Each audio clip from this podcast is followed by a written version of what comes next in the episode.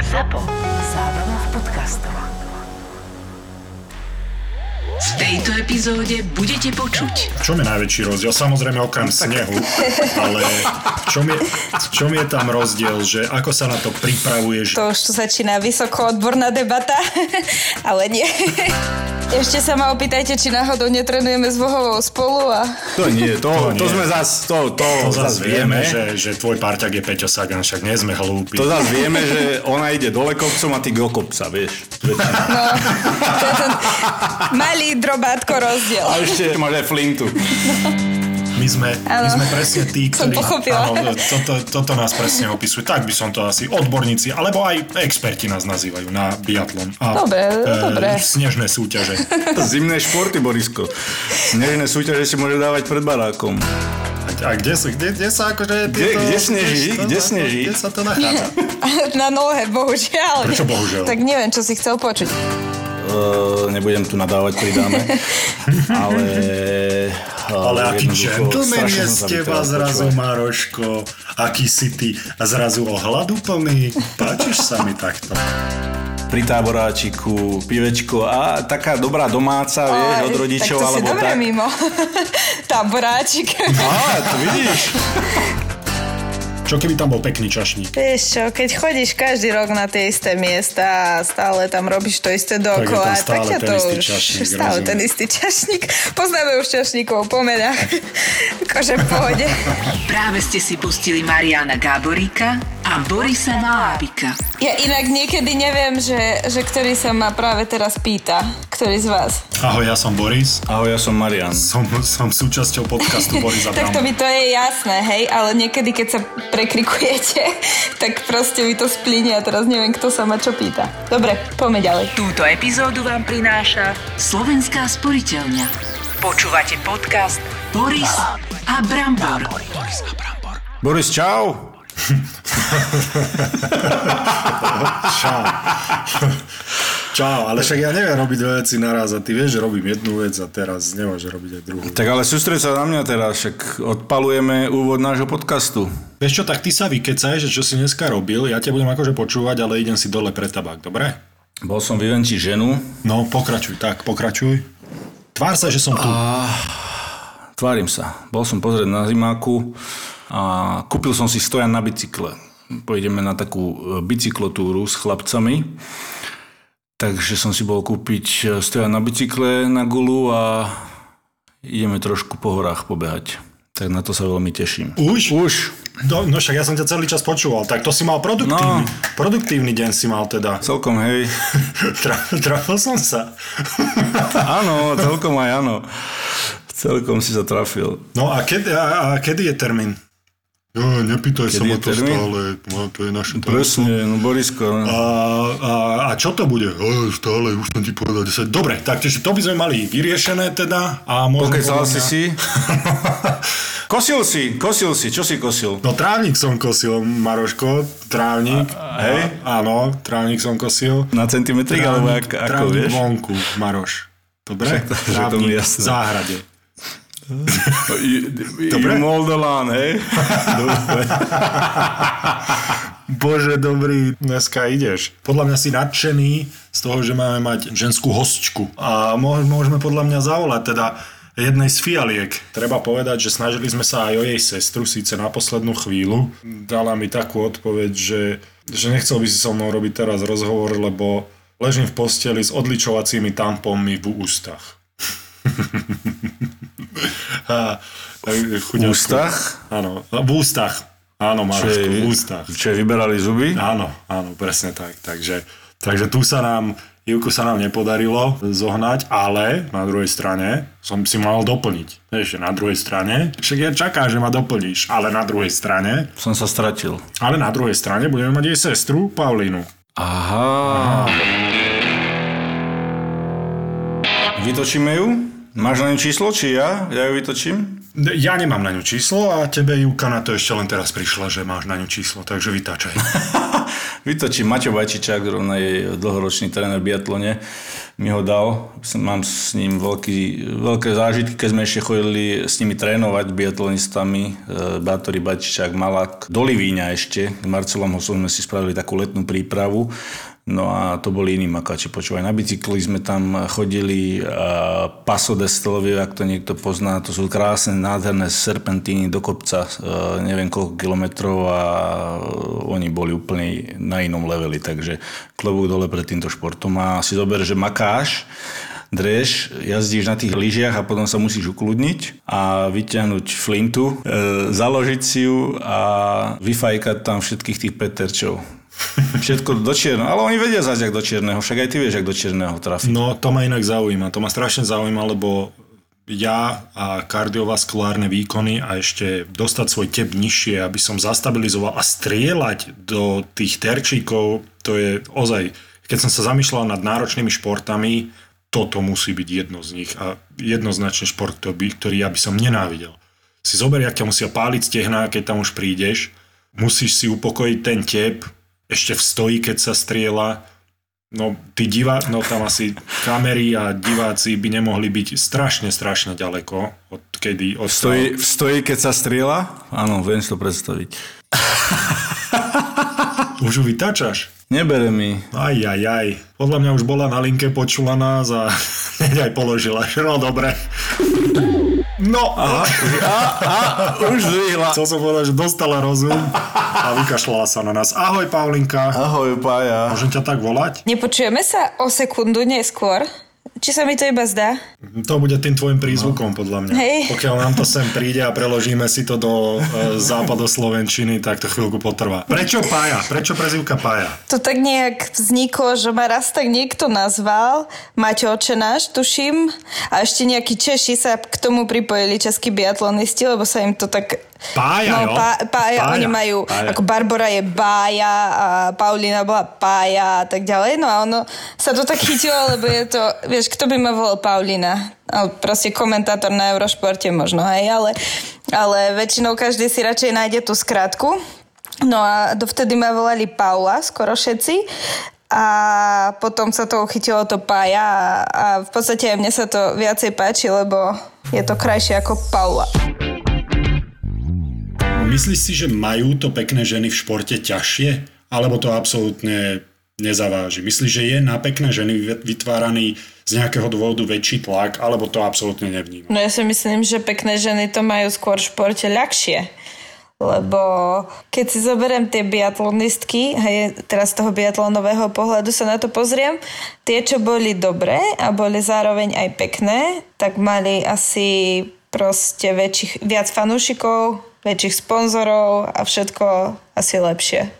Keď si zoberiem nie až také simpošky, tak a mohli vyhrať aj 5 zlatých, tak úplne tak prezentované neboli. Tie krajšie baby majú to v tom ťažšie, že je o nich oveľa väčší záujem. A potom tá distraction proste, že z toho športu, že vlastne sa nedokážu na ten šport až tak sústrediť, lebo majú no jasné, iné... make-up si musíš porobiť pred pretekmi a všetko. Vieš, keď ťa berú kamery, tak oči musia byť dokonalé, pery, všetko si ružuješ v cieli, vieš. Takže to je... Toto to hovoríš o sebe. To musí mať také špeciálne, nie? No, vieš ten bidón, čo nosíme? Viete, čo je bidón? Nevieme. Ja neviem. Pri bežeckom lyžovaní sa nosí okolo pása, v tom máš pitie, to taký, dá sa to zapnúť, ako ľadvinka, len v podstate... Ľadvinka. Ľadvinka, pekne povedané, Boris, normálne sa tu rozplývam na klomáš. To aj moja ľudská takto rozpráva pekne stredoslovenský, to mne sa veľmi páči. No počkaj, ale tie mekčenie nemôžeš strieľať, kde chceš. To nejde len tam. To nie je také ľahké. To už mekčenie idú všade. Nie. Musím ísť do Lidlu, lebo tam hrá Leni Krevic. Lebo moja sňubenica je z Martina a oni tiež tak rozprávajú, tak mekčia všade. Ja som sa naučil. Vidíš, ale toto ja presne nemám rada, čo teraz hovoríte, lebo... Ale Ale sa hovorí na Orave a nie v Banskej Bystrici. Áno, na Orave, no, presne. Ale mýlim sa, keď poviem, že stredoslovenčina je základ spisovného slovenského jazyka. Ale my s tým súhlasíme a práve, že sa, ja úprimne hovorím, že sa mi to páči. Podľa mňa Trenčania sú najlepší. No vy, áno, s tou Trigovicou. Vy vyprávate najlepšie. Tak ale vy, Paolo, milo, veľa umývala, stiež, nestiež. Ale tak musíš vyprávať. Tak musíš vyprávať. No. Paulinka, prepáč, prerušili sme ťa s tou nádhernou, ľubozvučnou slovenčinou. No, to som len chcela povedať, že aj mňa to veľakrát, a vidíš, že som povedala veľakrát ma to lákalo, že rozprávať akože tvrdšie, lebo veľa ľudí takto rozpráva, alebo keď väčšinou komunikujem s nejakými médiami alebo tak, no tak proste každý rozpráva tou západoslovenčinou. No a potom sa vždycky vrátim k tomu, že čo ja som sprosta, prečo by som sa mala hrať na niekoho, kto nie som, a prečo by som mala túto peknú stredoslovenčinu meniť na niečo neprirodzené. Takže vždy sa vrátim k tomu, že budem rozprávať po stredoslovensky a nebudem sa nechať zmiasť nejakými nástrahami západoslovenčiny. Myslím si, že toto zase Štúr by nekvitoval, nebudem sa nechať zmiasť, akože nebudeš taká namyslená na ten stredoslovenský jazyk. Ja sa mu ospravedlňujem, ale tak je pokročilá hodina. To je pravda. Myslím, že aj Ľudovít by mal s týmto problém, ale naopak, my si nerobíme z toho srandu, mne sa to veľmi páči, tá stredoslovenčina, to hovorím úprimne, veď aj doma to mám a podporujem to, ale teda rád si takto zopakujem nejaké tie slovíčka a potom už mekčím aj tam, kde netreba. No, presne. Ale to skončili sme pri tom bidóne. Máš bidón a v tom, on má na vrchu takú priehradku na zips, hej. A tam máš vreckovky alebo proste nejaký gel, energetickú tyčinku a tak.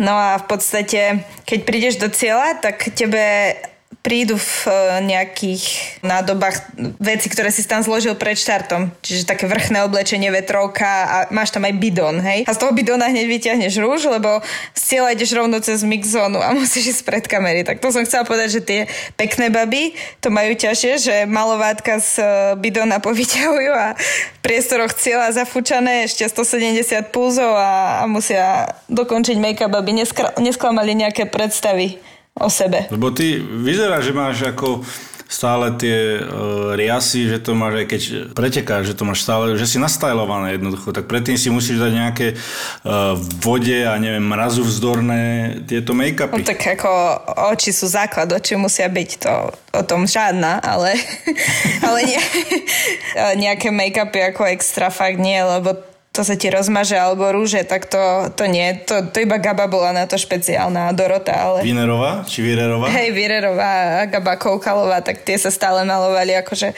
už moc. No a ja iba taký nejaký základ, čo neurazí, nenadchne. Ale hej, treba. Však sme baby. To sa mi nepáči, keď sa ženy o seba nestarajú. A čo, že sme športovkyne a čo, že sa potíme, alebo proste v prvom rade sme ženy a až v druhom sme športovkyne.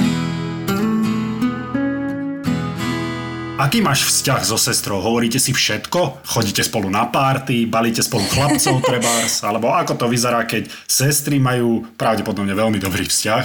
Ako to vyzerá, keď idete niekde ďaleko? Keď fialku idú kvitnúť.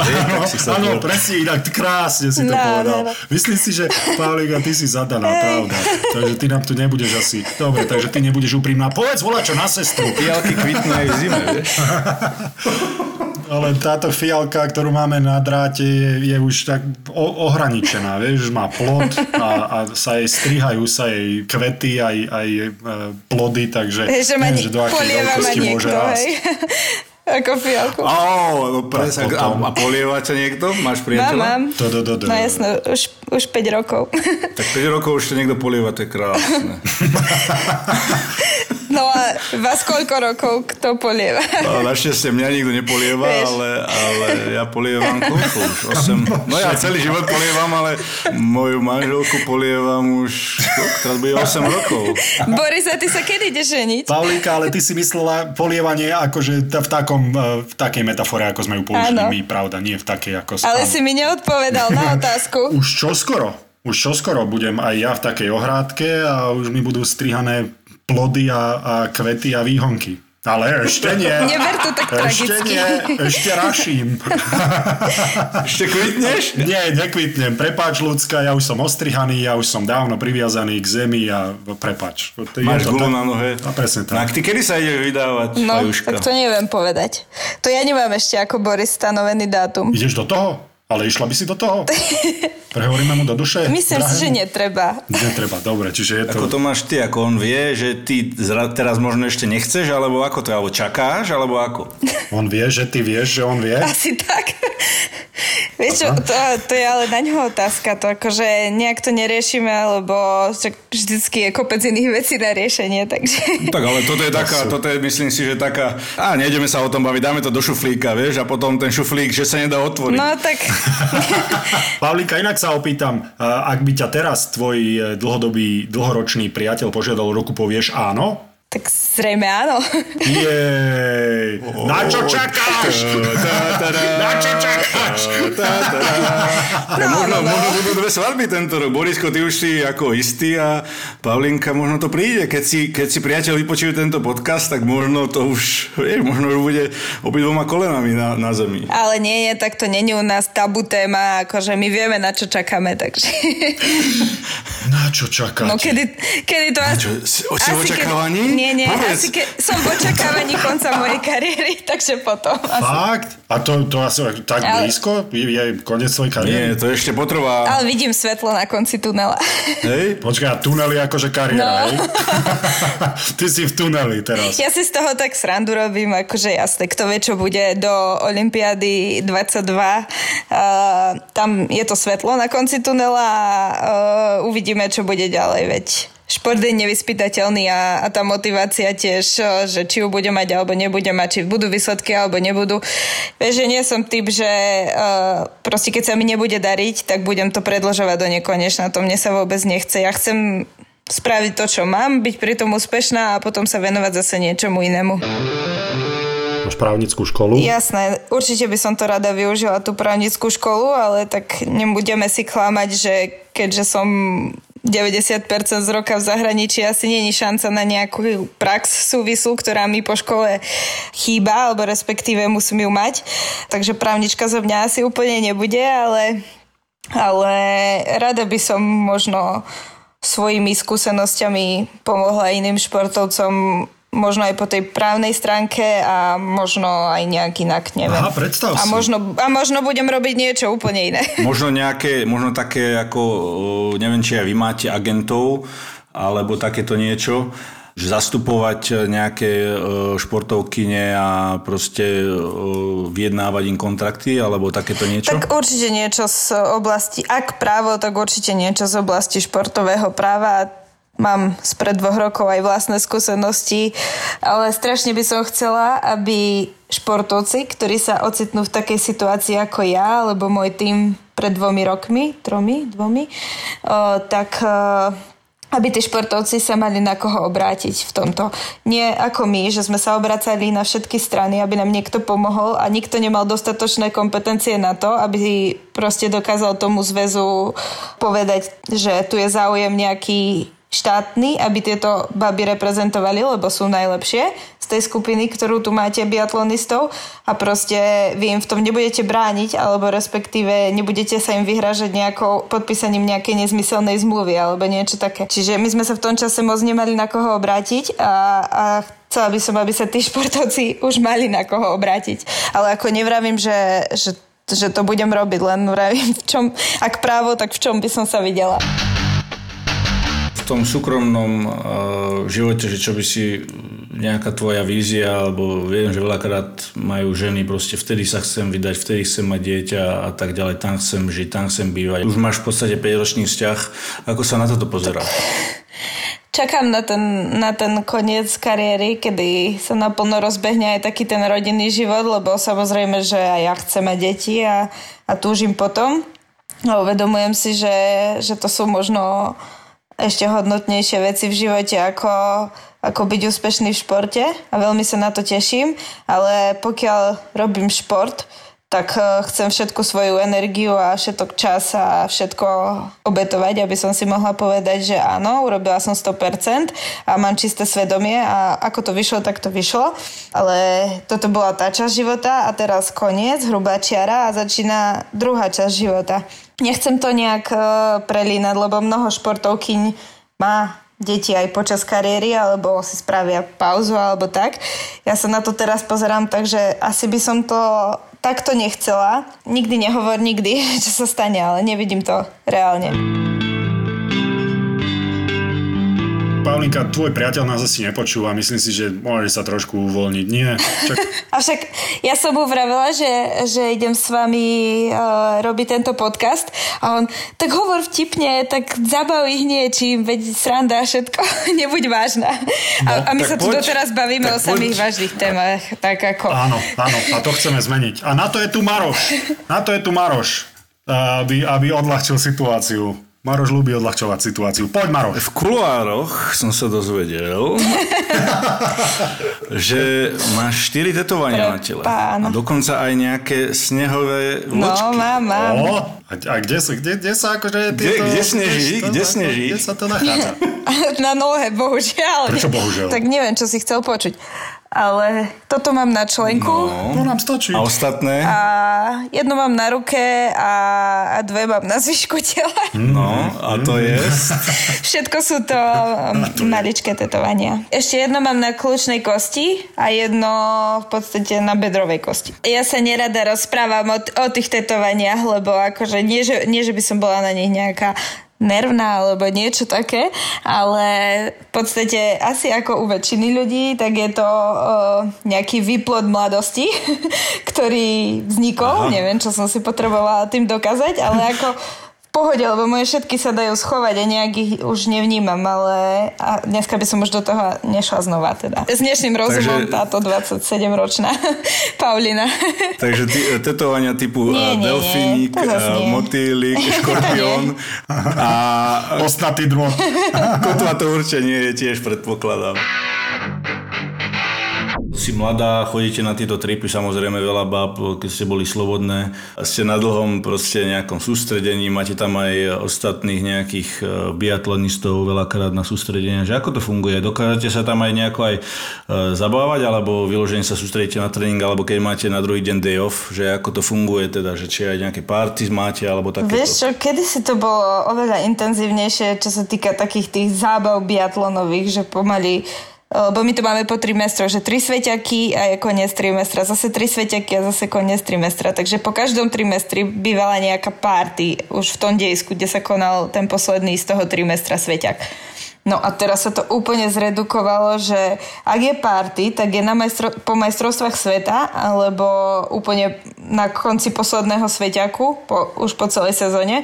A skoro nikto tam už ani nechodí, takže to išlo riadne do kytek, čo sa týka takejto zábavy. Lebo ja si myslím, že je to tým, že ten biatlon sa tak neskutočne vyvíja a posúva dopredu, že tam si už nikto, kto chce niečo dosiahnuť, nemôže dovoliť žiadne zaváhanie a... Úlety? Už sa ani nezabávajú. Nie, takže sú suchí. A ty si aký typ? Dokážeš sa aj rada zabaviť? Alebo predpokladám z toho, čo sme sa bavili, že ten šport, ako si povedala, že nie je všetko a aj keď som pozeral nejaké interview a tak mi prídeš taká, že si to užívaš ten život a že sa dokážeš aj uvoľniť. No to je super, že ti to tak príde. Lebo... Dá sa. Takže je to tak? Je to tak? Ja verím, že je to tak, ale ako tiež si o sebe myslím, že čím som staršia, tak tým upúšťam z takej neviazanosti v týchto veciach. Ale... No, tak to musí byť priateľ nadšený teda. Dostal som bol dobré počúvať. Nie, ale...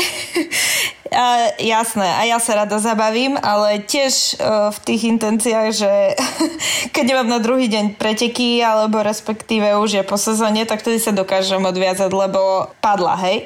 Tak môžem, ale keď viem, že mám pred sebou nejaké povinnosti, alebo ťažký tréning, alebo niečo také, tak ja by som si to proste nedokázala ani užiť. Ani sa zabaviť, lebo by som musela myslieť na to, ani nie na to, že ako mi to ublíži, ale na to, ako sa mi nebude chcieť stávať, aká budem vykapaná na tréningu a tak ďalej. Veď toto. No. Toto, že mi to nestojí za to. Ja ťa vidím na takú horehronku. Keď sa ideš zabaviť, tak dokážeš, že oceníš také dobré domáce pálené. Ježiš. Nie? Vieš, ako si ja viem predstaviť tam niekde na chate, proste so sestrou úplne pri táboráčiku, pivečko a taká dobrá domáca, vieš, od rodičov alebo tak. Tak to si dobre mimo. Táboráčik. Á, to vidíš.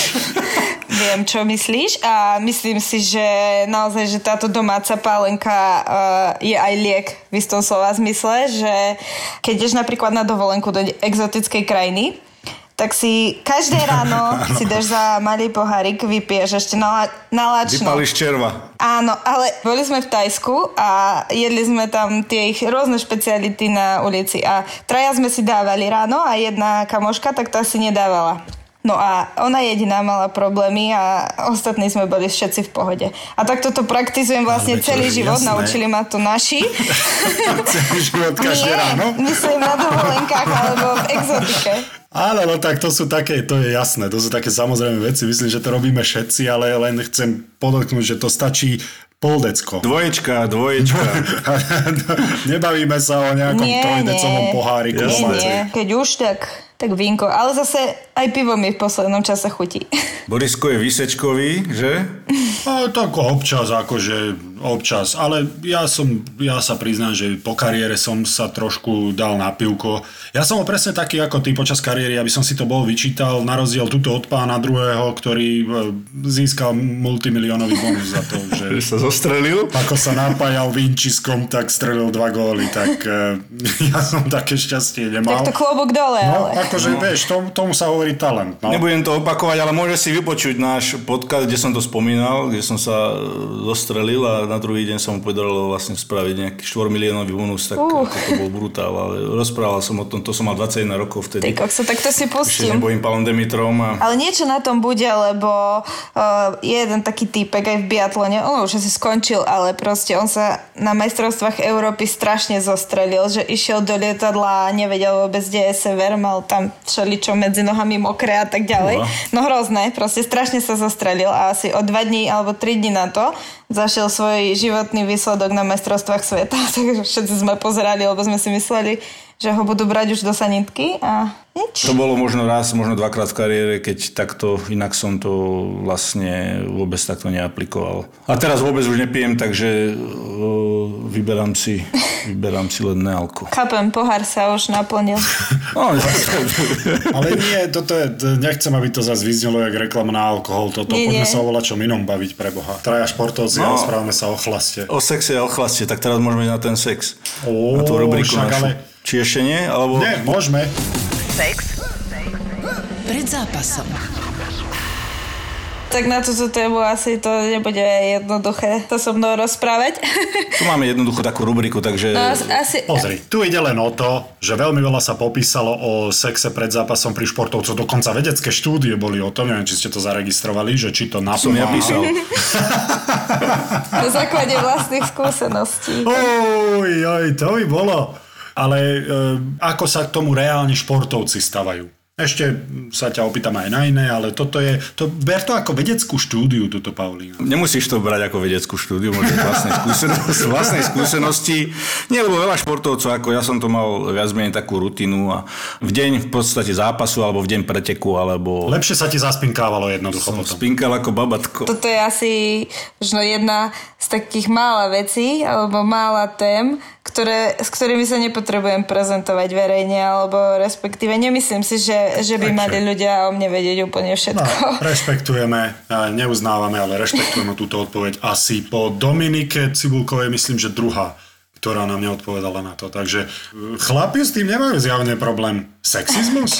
Dúfam, že sa neurazila na nás. Nie, neurazila. Ale prosím ťa, športovkyňa sa neuráža. Keď bežíš na tých lyžiach, vy máte vlastne 4 stanice strelné, že v podstate 2-krát vláhu, 2-krát stojí, že? No, to nie je také jednoduché, lebo v podstate biatlon má viacero disciplín. Keby si chcela vedieť, že s kým sa rozprávaš, tak s dlhodobými odborníkmi na biatlon, A my sme presne tí, ktorí... Áno, toto nás presne opisuje. Tak by som to asi odborníci, alebo aj experti nás nazývajú na biatlon. A dobre. Snežné súťaže. Zimné športy, Borisko. Snežné súťaže si môže dávať pred barákom. Ešte sa ma opýtajte, či náhodou netrenujeme s Vohovou spolu a... To nie. Sme zas... To zas vieme, že tvoj parťak je Peťo Sagan, však nie sme hlúpi. To zas vieme, že ona ide dole kopcom a ty go kopca, vieš. No, to je ten malý drobátko rozdiel. A ešte máš aj flintu.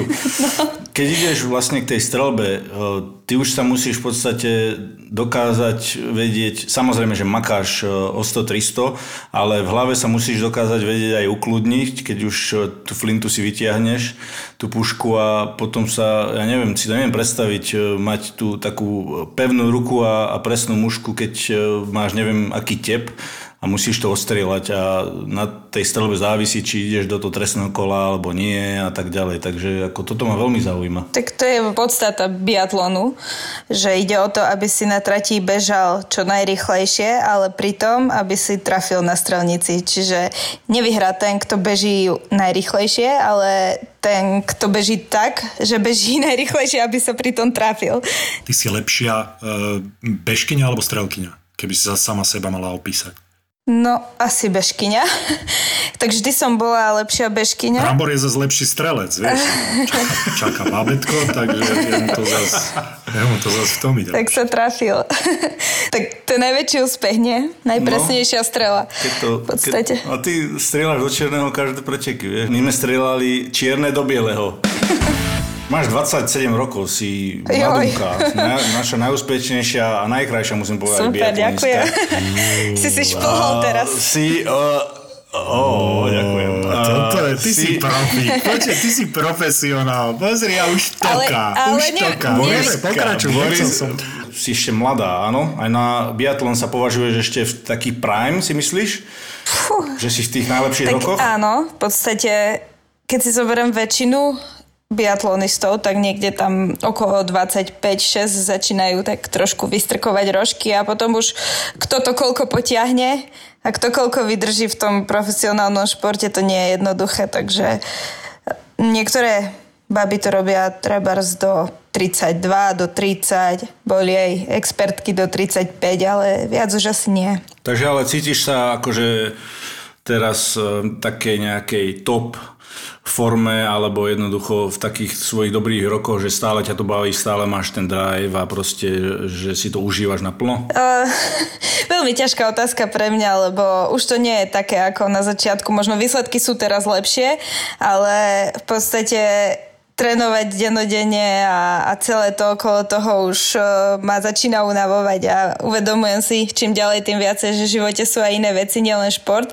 Ale samozrejme, keby ma to nebavilo, tak to nerobím a keď prídu potom výsledky, tak to zadosťučinenie je také veľké, že ma to znova namotivuje a nakopne do ďalšej práce, do ďalších tréningov. Stále niečo zlepšiť, ale ako je to ťažšie každým rokom stávať ráno na tréning. Dá sa to sklbiť, takéto zmýšľanie s tým, že však sú aj iné veci ako šport už počas kariéry, lebo ja som si to nepripúšťal, ti poviem pravdu. Ja som bol v bubline ako väčšina športovcov, že jednoducho len ten šport a od rána do večera robiť všetko pre ten šport a pre ten úspech, akýkoľvek to môže byť. Dá sa sklbiť toto zmýšľanie, ktoré si ty mala, čo mne sa páči práve, že sú aj iné veci ako šport a šport nie je koniec sveta. Dá sa to sklbiť s tou aktívnou športovou kariérou? Tak, ja si myslím, že dá sa, keďže ja to dáko zvládam. Tak sú také typy, presne ako si povedal, športovcov, ktorí sú v bubline a nič iné neriešia a príliš veľmi sa na ten šport fixujú, čo tiež podľa mňa nie je dobré, lebo to môže prinášať aj veľa zlých vecí, ale ja to tak nejak nechávam plynúť a myšlienky prichádzajú, potom odchádzajú a vždycky príde niečo nové, čo ma namotivuje, nakopne, potom sa zase akože trošku trápim s tým, že nechce sa mi makať a toto všetko, prežiť nejakú tú prípravu, lebo v tej sezóne už je to lepšie, keď my máme 9 svetových pohárov plus majstrovstvá sveta, čiže my sme 4 mesiace v kuse niekde vonku, premiesňujeme sa každý týždeň niekde do nejakého jedného strediska, takže je to také záživnejšie, hej? Ešte do toho ten pretekový adrenalín, tak vtedy ťa to baví, no ale ja som presne ten typ, ktorý tú letnú prípravu proste iba prežije, odtrpí, odmaká, ale s frflaním, so všetkým. No ale keď to má v zime potom úspech, tak som za to rada a potom idem v máji znova do tréningu s tým, že zase to pretrpím, ale v zime sa budem radovať. No počkaj, ale veď ty si majsterkou sveta aj v letnom biatlone, takže akože pretrpím to leto, veď ty vyhrávaš tituly v lete. Vieš, ale letný biatlon, to by trebalo vždy v každom rozhovore uvriezť na pravú mieru, je proste ako keby doplnkový k tomu zimnému biatlonu, nie je tam taká konkurencia a sú typy pretekárov, ktorí v lete na tých kolieskových lyžiach dokážu podávať o mnoho lepšie výkony ako v tom reálnom zimnom biatlone, takže... A v čom je rozdiel? A v čom je najväčší rozdiel? Samozrejme okrem snehu, ale v čom je tam rozdiel, že ako sa na to pripravuješ inak a jak ti inak zaberajú napríklad bežky, alebo v čom teda je najväčší rozdiel? Tak to už tu začína vysokoodborná debata, ale nie. Prečo? Však mi len povedz, že tam je sneh a tam není sneh. Hej, to je hlavný rozdiel, ale o to ani nejde úplne. Dobre, a sme vybavení. O to ani nejde úplne, že sneh, nesneh, ale ten pohyb na tých kolieskových lyžiach je v podstate jednoduchší v tom, že keď sa človek odráža aj viacej do strán, tak dokáže sa posunúť dopredu o lepšiu vzdialenosť ako na tých zimných lyžiach na snehu. Keď sa odráža príliš do strán, tak sa proste dopredu neposunie, lebo sa mu tá lyža zahraní do snehu. No a teraz proste takí, ktorým to v zime nejde, alebo nejde tak dobre, v podstate keď sa tento handicap kvázi odstráni, tak v lete môžu proste byť úplne super, lebo oni sú na tom funkčne dobre, oni majú aj talent, aj všetko, dobre strieľajú, ale proste tá technická stránka toho športu im v zime až tak nejde, alebo technicky nie sú tak zdatní a v lete sa to dá na tých kolieskových lyžiach inak odstrániť.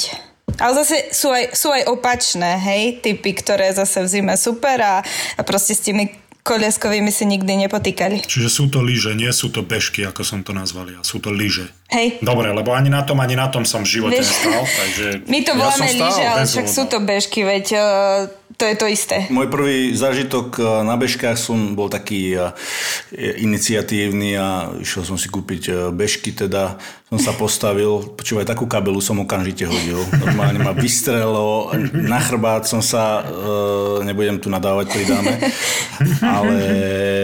ale aký gentleman je z teba zrazu, Maroško, aký si ty a zrazu ohľadu plný, páčiš sa mi takto, to je dobré. No poďme ďalej sa. Keď si spomenula tú letnú prípravu, ja som to takisto neznášal, proste vždy, keď ja som si dával také 3-4 týždne raz po sezóne a vždy, keď prišla tá nedeľa pred začiatkom tej letnej, ja som naozaj pretrpel tú letnú prípravu, ale vedel som, keď sa ťa zima opýta, že čo si robil v lete, tak potom to je naozaj ťažké, keď si to neodmakáš, ale v tomto ťa úplne chápem a ja som potreboval vždy mať tiež niekoho, kto ma kopne do zadku a nejakým spôsobom ma namotivuje na to, lebo sám by som si nedokázal predstaviť, že idem sám a sám trénovať, takže v tomto ťa úplne chápem. A u nás sa to hovorí, že kopec sa ťa spýta, čo si robil v lete. Korčulovať sa vieš? Dnes, no, asi to... áno, že? No tak asi nie tak dobre ako vy dvaja, no ale akože v pohode myslím. A chodíš na Hore Hroní niekde sa pobrusliť? Borisko ti dá lekciu, keby si vedela takú... To neviem, či viete, že ja som z Černého Balogu. Áno, ja vieme, Černý Balog. Som tam... To je borec. Tak to by nepoznal Černý Balog. Ja viem, že vieš. No proste Černý Balog je na strednom Slovensku a v Lani som tam otvárala cyklochodník nový a je perfektný. Napríklad predvčerom som tam bola na ňom na korčuliach. Takže chlapci, keby ste chceli Paulinku vidieť, tak viete, kde už teraz. Idem to dať do Google, vieš? Ideme sa tam pokorčilovať, Boris. Stretneme sa, ty budeš z Nitry a Strenčina na korčule, tak sa stretneme. Mramor tam bude stanovať. Ale so stanom som myslel, že budeš mať postavený stan. Však ja len to dávam na pravú mieru, aby bolo jasné, že aký stan. Aj vizualizuješ, keď... tie preteky? Ja neviem. Vždy pred spaním by som si to mala akože spraviť deň pred pretekmi, že pozrieť si tú trať a ísť akože po nej a prísť aj na tú streleckú položku, všetko v mysli, hej. No ale ja vždycky po štarte 100 metrov zaspím. Ale najhoršie je, že keď sa v noci zobudíš, že ti treba ísť na vecko, ja pokračujem od tých 100 metrov ďalej, zase znova zaspím a ráno, keď vstanem, tak pokračujem proste po tom kilometri, ktorý som prešla zase ďalej a už ráno si to sakra dokončím. No proste. Takže nejde mi to. Som zachytil v jedných pretekoch, že dosť si naložila s servismanom za to, že nejak ti zle lyže prechystali alebo čo. Ale nie, ja naložila, nie. To si im dosť naložila, to si pamätám. Nemyslím si. Áno, nie, ty si nepamätáš tak... si ten pretek? Myslím, že si to vôbec nevyšlo. Pamätám veľmi dobre, lebo tam sme prišli Slovensko medailu z majstrovstiev sveta kvôli tomu, že som nemala dobré lyže. Jasné, je to vždycky emotívne, keď prídem do cieľa a niečo sa pokazilo a viem, že ja som spravila všetko správne na 100% a niekomu to na 100% nevyšlo, tak jasné, že ma to mrzí a že mi bolo z toho do plaču, lebo to tie emócie sa na teba tak navalia niekedy, ale potom odstupom času to už vnímam tak, že ten biatlon má viacero zložiek a servis je jedna z nich a proste všetky tie zložky sa musia sklbiť v jeden deň a všetko musí vyjsť a im to proste zrovna v ten deň nevyšlo. Je to ich práca a každý sa niekedy pomýli. Určite to nespravili na schvál. Nemôžem sa na nich hnevať, aj keď jasné, všetkých to mrzelo.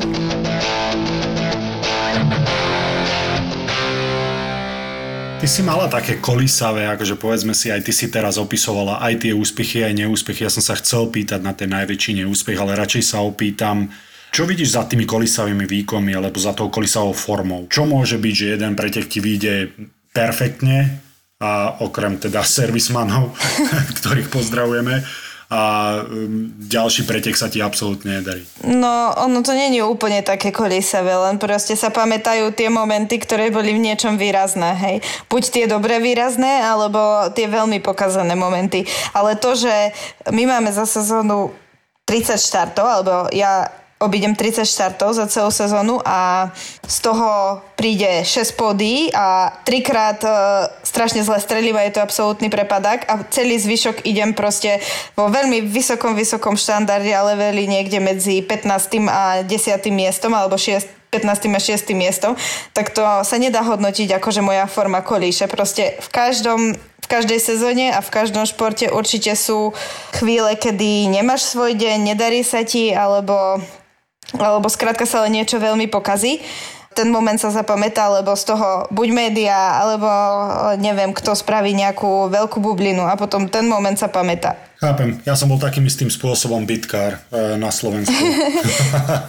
pretože sa moje góly nedostali do highlightov televíznych novín, ale bitky samozrejme áno, pretože to bolo niečo výrazné. Takže veľmi dobre ti rozumiem. Mám na to.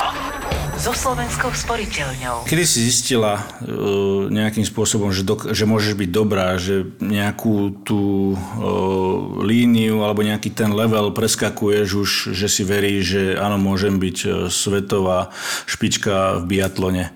Že mám na to proste, kedy si to zistila, že máš na to? No ono, taký zlomový moment bol... V podstate asi to bol ten rok, keď som začala vysokú školu študovať. Ja som vlastne začala študovať to právo kvôli tomu, že som nevedela, či budem robiť ten šport na vrcholovej úrovni, alebo nebudem. A ak pre prípad, že by som nebola, tak by som sa venovala tomu právu. No ale nakoniec to vypálilo tak, že som ostala pri športe a školu som si už samozrejme chcela dokončiť.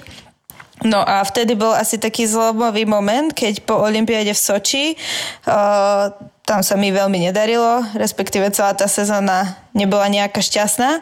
No a už som myslela, že kašlem na to, že idem sa venovať tej škole, idem si dokončiť skúšky, ktoré som počas sezóny nemala čas a treba všetko uzavrieť a tak ďalej. Takže som asi 3 týždne, 4 možno vôbec netrenovala, riešila len školu. A v tom prišlo zo zväzu také, že povolanie ešte na záverečné 2 svetové poháre. A ja som bola taká, že čože, že ako, prečo tam mám ísť, keď sa mi tak nedarilo a už ma kvázi suspendovali a mám sa venovať teraz v škole a začať trénovať až od mája zase, a čo ja teraz po 4 týždňoch budem robiť. No a vlastne som prišla na ten Sveťák, že som už išla, keď ma už zavolali, ale nič som si od toho nesľubovala a postavila som sa na štart a vlastne to bol šprint, strelila som 0-0 a prvýkrát v mojej kariére som sa dostala do top 10 a to bola akože že brutál, veľká vec, lebo som bola ešte mladá a dneska baby v mojom veku, vtedy, keď ja už som bola v top 10, tak dneska je náš biatlon v takom stave, že tie baby sa ani nedostanú na Sveťák, nie to ešte, že by boli v top 10, takže to bola veľká vec a vlastne vtedy som si povedala, že tak mám asi na to, že tak idem to ešte skúsiť a zahryzla som sa do toho trénovania a potom už tak nejak každý rok prišiel nejaký výsledok, o ktorý som sa mohla oprieť a robiť zase ďalej. Tak to je super. V Soči, keď som nemala výsledky, respektíve ani iné baby nemali výsledky, tak sme takúto strašnú kritiku na nás registrovali, akože na čo ste tam išli ste tam na výlet a takéto sprostosti a pritom my sme tam ani ísť nie, že nechceli, ale proste nás tam poslali, aj keď dneska s odstupom času sa pozerám na to, že to bola asi jedna z najväčších chýb vtedajšieho vedenia, že nás tam poslali a v kariére mi to vôbec nebolo treba tam ísť, lebo som na to nebola dostatočne ani psychicky, ani mentálne, ani fyzicky zrelá na to, aby som súťažila na takejto úrovni. No ale proste nevyšlo to tam a strašná kritika. A ja už v tých 21 rokoch som vlastne tú kritiku dokázala zhodiť za hlavu a odraziť sa úplne ako keby z toho dna a potom ešte na záver tej sezóny zájsť do top 10, čo bolo vtedy úplne, že wow.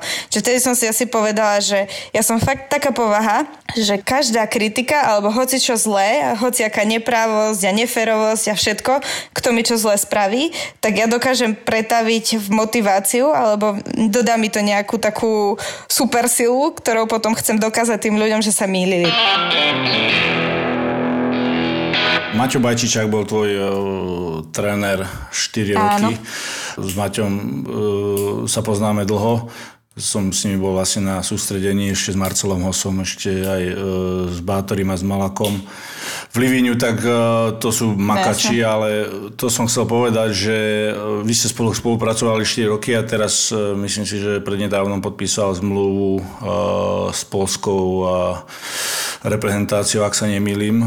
A ma to zaujíma, predsa len ako ten tréner v tom individuálnom športe je úplne niečo iné ako v kolektívnom športe a toto sme sa pýtali aj vlastne Daniele Haltuchovej, Ciboli a tak ďalej. Takže ma to zaujíma, že ten vzťah aký bol a prečo odišiel, či to bolo jeho rozhodnutie, vaše a tak ďalej. Tak Bajčo je typek, makač. V podstate on už keď k nám išiel, alebo keď som ho oslovila, tak on vtedy mi povedal niečo v tom zmysle, teraz to už presne nezopakujem, ale že po 4 rokoch je každý tréner a povedal nejakú nadávku, hej, píp.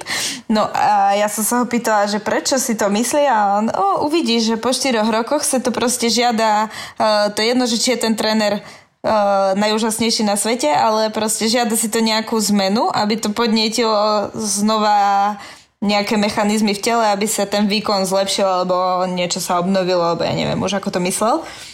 No a v podstate dneska mi to tak docvaklo, že vlastne to sa aj naplnilo, to, čo vypovedal.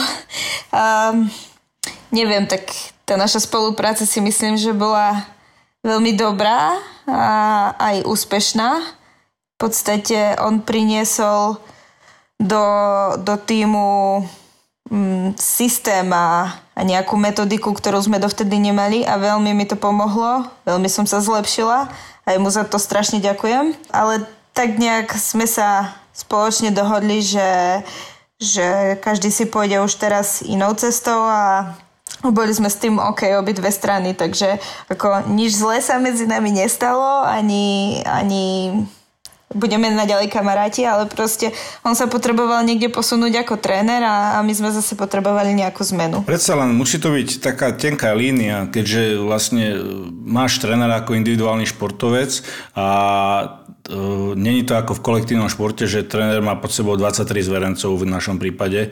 Tuto si one on one, proste každý deň väčšinu času a vytvorí si určite aj vzťah kamarátsky alebo blízky vzťah. Ten tréner podľa mňa musí byť aj veľký psychológ, takže nahodiť tému o nejakom rozchode určite nemôže byť jednoduché. Toto podľa mňa musela byť ťažká téma. Tak bola, priznám sa, že bola, ale akože ja to nevnímam nejak tragicky, keď on bude spokojný a šťastný a nám sa bude takisto dariť, no tak ako my si môžeme sa obzerať len za tú spoluprácu, aká bola úspešná a spomínať na tie dobré veci. Samozrejme, ako v každom vzťahu, aj v vzťahu športovec a tréner bývajú aj slabšie chvíľky, ale ako kvôli tomu sa naša spolupráca neskončila, takže... Jasné.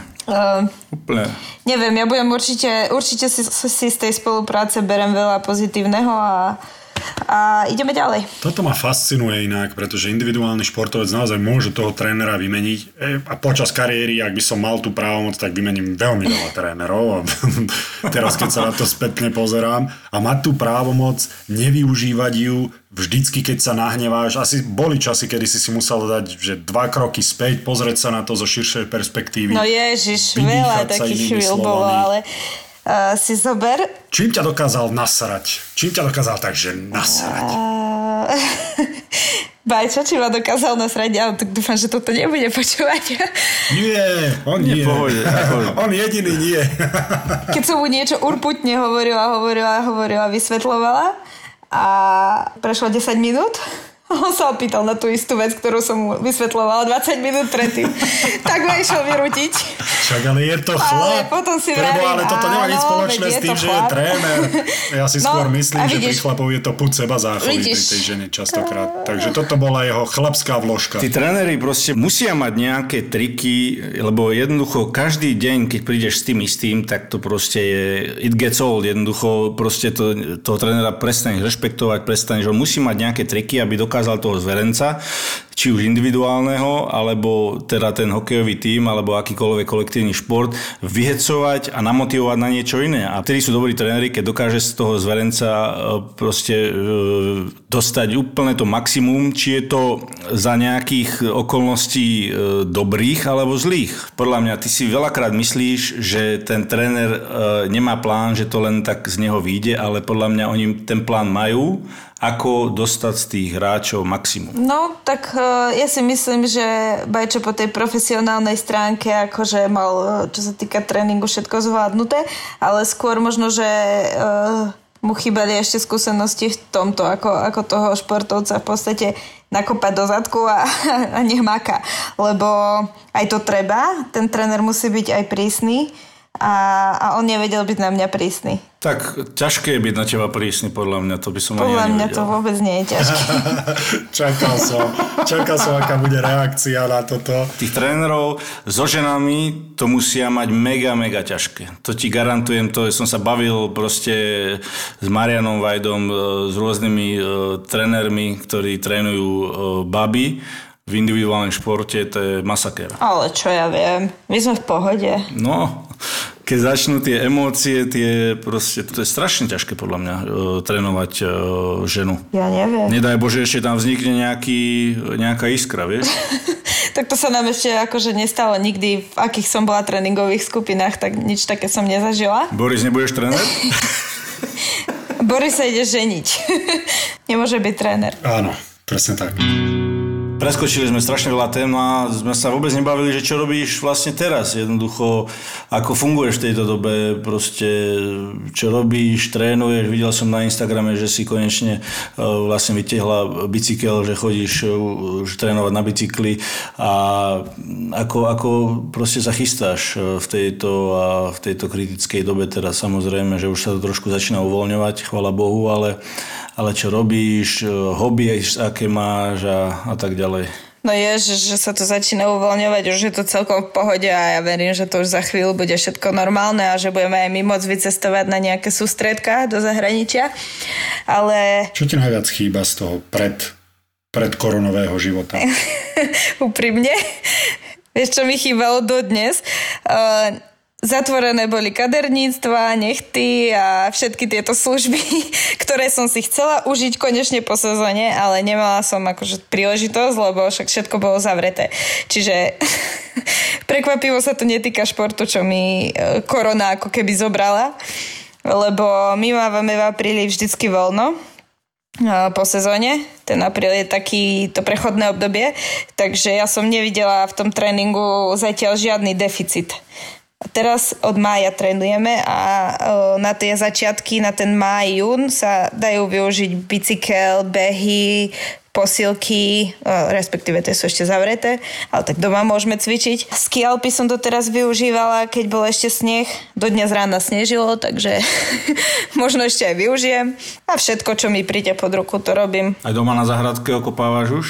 No, sedeli sme už aj stromčeky na chate, aj som na balkóne kvety už si posadila. Ja som to akože v živote predtým nerobila a teraz tá korona priniesla čas na iné veci, čo som aj netušila, že budem niekedy robiť. No. Ja som v živote nevysávala, teraz to mám ako hokejku. Tak ja mám Bobíka, takže ja nemusím ani vysávať. Bobík je vysávač, hej to. Bobík, ináč to aj moja žena volá tieto takéto robotické veci po mene, takže ja to mám takú úchylku, že ja volám... rôzne veci v domácnosti menom. Aj kvety. Moja žena je pavúkak, čo sme mali. Veľa tuším, tak pavúčika si pomenovala toho robota, čo čistí, vieš, takže ako... Je tak. Na čom jazdíš? A myslím, na auto teraz narážam. A na čom ty teraz jazdíš? Aké auto máš? Čo ti vyhovuje? Hovorí sa o ženách, že majú radi veľké autá, ale opäť sa aj hovorí, že ich nevedia šoférovať. Neviem, čo je na tom pravdy, ja som to počul. Don't shoot the messenger, ja za to nemôžem. Na čom jazdievaš? Ja viem šoférovať. Veď práve preto. To ja proste, súhlasím, na tom si dal môj oco záležať, aby som vedela šoférovať. Asi špeciálne si dal záležať, keďže som bola prvá dcera. Ja mám sponzora Mitsubishi Motor Slovensko a teda jazdím na Mitsubishi. Jazdím na Outlandery plug-in hybride. To je pekné auto, ten Outlander. Zvykla som si. Dobre. Akože je trošku väčší, ale ako bez problémov. Vidíš, znova sme o tom. Tak ženy, vy sa rozhodnite, že čo chcete veľké, čo nechcete veľké, čo chcete veľké, ale neviete to zniesť, čo chcete veľké, ale nechcete na tom jazdiť, čak to je strašne komplikované vám rozumieť niekedy. Dobre, takže to máme uzrejmené teda. Veľa športovcov, aby sa tak ukludnilo psychicky, medituje, niekto počúva rád hudbu, niekto ide vyvetrať hlavu, ja neviem, na hríby alebo tak. Takže čo máš ty také? Máme vyše roka psíka u mojich rodičov, teda na Černom Balogu. A ja každú voľnú chvíľu, keď nemám tréning v okolí Bystrice, tak idem na Balog a som vlastne u našich a trávim čas aj s tým psom a pomáham starkovcom a tak ďalej. Čiže pomáham, čo treba. Alebo... Aj Boris má psíka, Montyho. Akého máš psíka? My ho voláme, že on je rasa bradatý vlčiak, ale je to kríženec vlčiaka a veľkého bradáča. Takže je to také kombo, jak svinia. Zachránila si ho, alebo si ho z útulku niekde zobrala, alebo si mala bradáča a prišiel vlčiak? Nie, to môj ocino doniesol proste. Jeden deň prišiel a bol pes. A poviem vám vtipnú príhodu. My sme kedysi dávno, keď som ja bola malá aj sestra, tak sme mali vlčiaka čistokrvného a on vždycky potom, už keď bol starý, zdochol a tak ďalej, tak on sa vždycky túžil potom, že ešte raz budeme mať vlčiaka a tak. A teraz mu prišiel nejaký zamestnanec v robote a povedal, že má malé psíky, že sú to vlčiaky. No, cože super, tak ja si jedného zoberiem, však kde by išli možno do útulku, alebo neviem, čo s nimi išli urobiť. Tak, že si jedného zobere, doniesol ho domov a vyzeral úplne ako maličký vlčiačik. No a po tak mesiaci, dvoch začal mať také chlopky okolo papule a si vravíme, že to je nejaké zvláštne a potom mal 3-4 mesiace a potom prišiel znova ten jeho zamestnanec a oco sa ho pýta, že počuj, ten pes, to je ozaj vlčiak. Ale čo si, to sa naša fenka s nejakým veľkým čiernym psom v dedine. A oco skoro vystrel, lebo on celý život čistokrvný vlčiak. Ja iného psa nechcem, iba čistokrvného vlčiaka. Iného nikdy v živote nebudeme mať. My všetci výbuch smiechu. On zbledol, spialovel, zozelenel. Proste, my máme bastarda, to není možné. Ja ho nechcem. A potom... Po dvoch dcerách ešte ani toto mu nebolo popriaté. To je neskutočné. Ako sa Lacino na to pozeral, že mal doma 3 baby. Máme ešte aj brata, ktorý ide mať 16 rokov. Ešte brata máte? Mm-hmm. Aha, to takže vy ste tak. No. Aha, no tak potom má podporu doma, to som nevedel. Hej, má pokračovateľa takže, rodu. Takže, okay. No ale tak ten vočiačik mu mohol byť dopriatý teda. No nebol, no. Ale teraz ho už má ráda, teraz už vraví, joj, tie bastardíky, oni sú také verné. Už mu to nevadí, už sa s tým zmieril. Človek sa zmierí za všetkým. Ďakujeme ti veľmi pekne, Paulinka. Na naše nešťastie to nemohlo byť osobne, je v takomto režime, ale možno si to niekedy zopakujeme. Hej, však niekedy dáme kávu. Bude na tých korčuliach, vieš, na tej hrádzi. Tak to skôr pivo, potom nie kávu.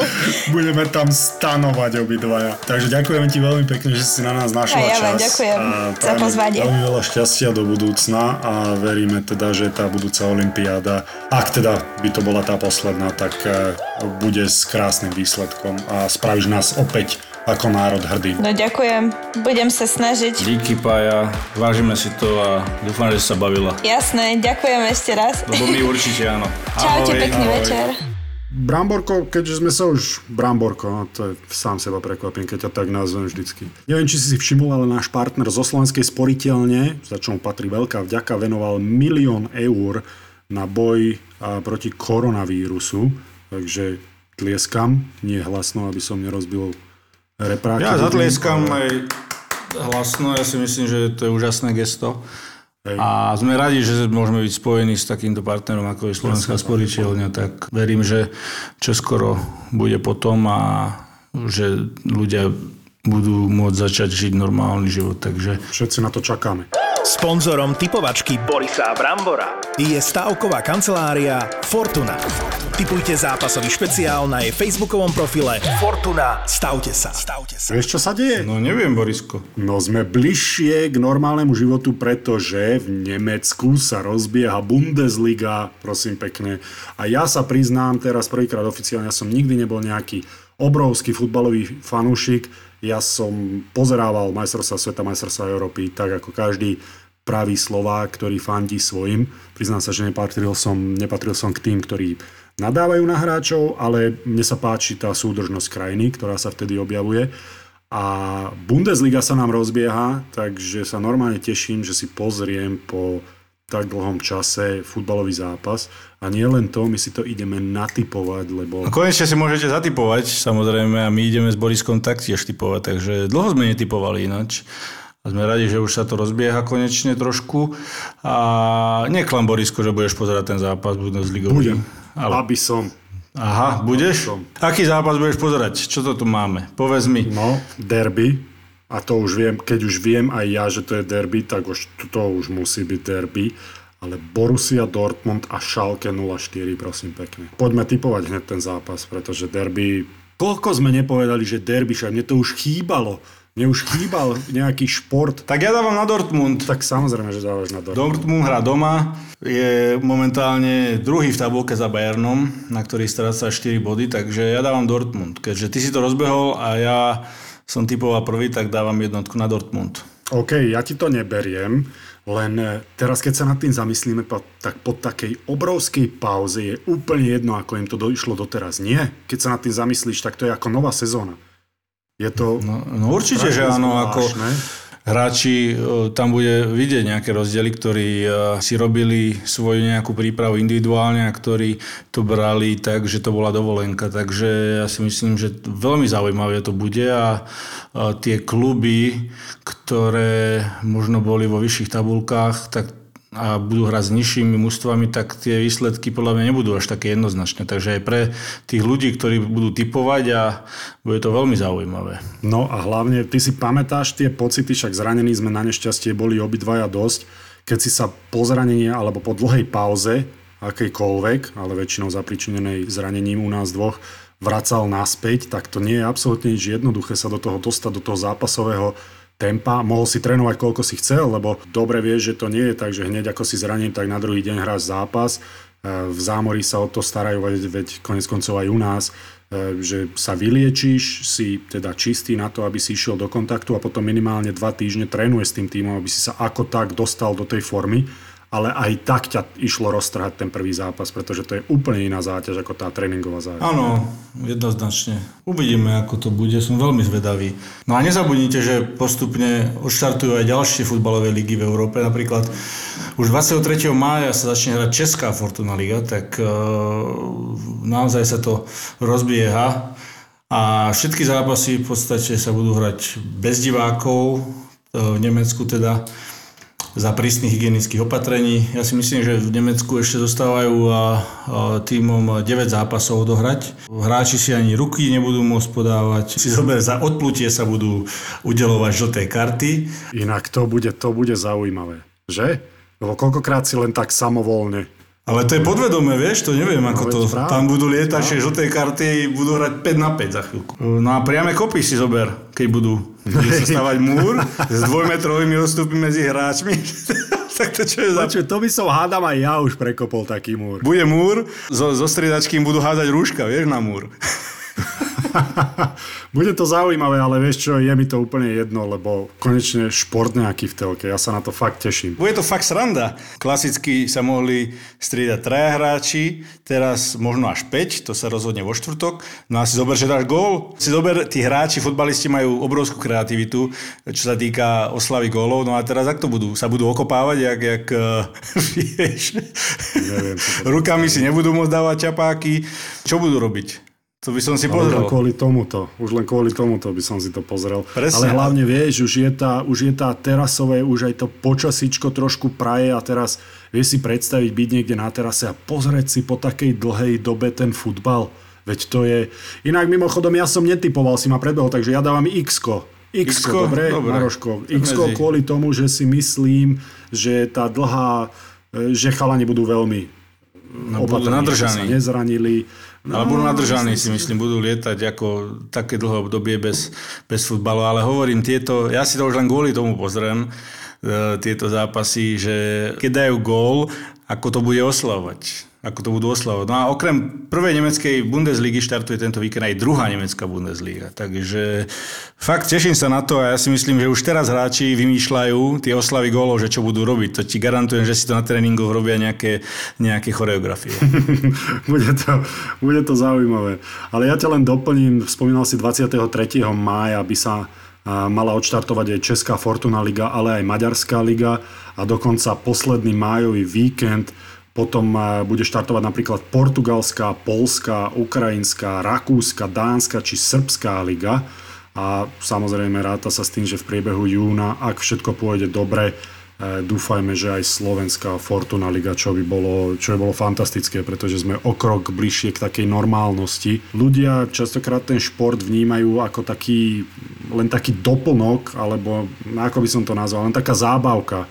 Ale ja to fakt vnímam, veď od čias Cezara bolo chlieb a hry, ten šport má podľa mňa nezameniteľnú úlohu v tom živote mnohých ľudí, hlavne teda aktívnych ľudí, ktorí vyrastali s tým športom. Ja by som to nebral až tak na ľahkú váhu, ten šport, či už je to hokej, futbal alebo iné športy.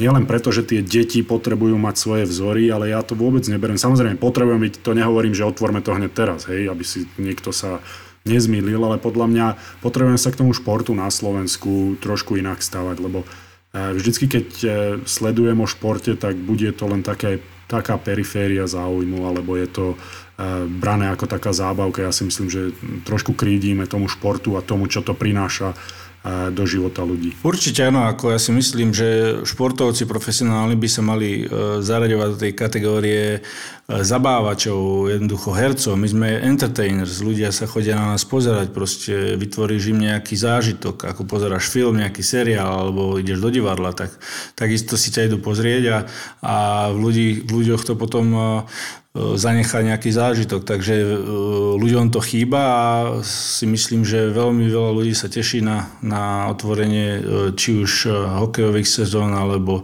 futbalových alebo akýchkoľvek športov. Súhlasím. A ešte by som ťa doplnil, že ja si myslím, že ten šport vie vyvolať asi najväčšie emócie. Ja som asi 14-15 rokov, keď sme napríklad toho majstra sveta vyhrali, čo sme teraz hovorili o tom, že sme oslávili 18. výročie, odkedy sme to vyhrali. Bože, starý som aj ja a strašne ďaleko sa to zdá byť. 18 rokov je fakt už lifetime, ako sa hovorí. Ale to boli tak nezameniteľné, neopakovateľné emócie vidieť všetkých tých ľudí na námestiach s vlajkami. Ten národ bol jednotný, bol pyšný, bol doslova pyšný, aj keď to slovo nerád používam, ale tá národná hrdosť sa za mojich 34 rokov na Slovensku nikdy predtým ani nikdy potom neopakovala. Dobre, 89. priznávam si, nepamätám, ale myslím si, že to bolo niečom inom, ale to, ako ten hokej zjednotil ten šport, naozaj musíme povedať, že hokej zostáva fenoménom a musí zostať fenoménom na Slovensku. Každý, kto si túto emóciu pamätá, tak mi musí dať za pravdu. Sponzorom typovačky Borisa Brambora je stávková kancelária Fortuna. Tipujte zápasový špeciál na jej facebookovom profile Fortuna. Stavte sa. Boris a Brambor. Sú mužstvá, ktoré sú im nasné. A včera dostane od San Jose, od takých čučkářů, rozumíš, teraz dostane 3 góly, no. Sú hráči, ktorých nemajú v láske. Tkačuk pre mňa nie je chlap. Ale to je druhá vec, teraz akože zavadzú. To je druhá vec. A ešte si aj odpovieš. Daj, ako si odporujem. Nehanebný hokejový baštárky.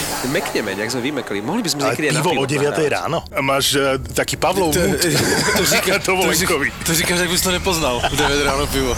Iba na dovolenke. Podcast bez lásky k blížnemu. Keďže Pavel povedal, že mi tečie ego cez uši, tak ho sa toto dotklo. Stále to v sebe tak akože spracoval. Čakal som na ten moment, kedy to využije. Podcast bez komentátorského kliše. Ktorom to naozaj šlape a hrá tak, ako sa od neho očakávalo. Neviem, či sa mi do tejto debaty chce, lebo... Poďom chce, sme ho presviečali, že Martin, prosím, rozprávaj s nami o Toronte. Podcast s Matušicom, Penčákom a Tvarčíkom. P.K. Subban je, P.K. Von je už teďka jednej pomalejší medzi těma obrancema v New Jersey. Hlavne s Mekou. Teraz je to obyčajný Mekíš. Bavíme sa už veľmi dlho o bezvýznamných hráčoch. Tkáčuk, P.K. Subban. Ideme k niekomu, kto stojí za reč. Nehanebný hokejový baštardi. Vypočuj si ďalší podcast z produkcie ZAPO. Zábava v podcastoch.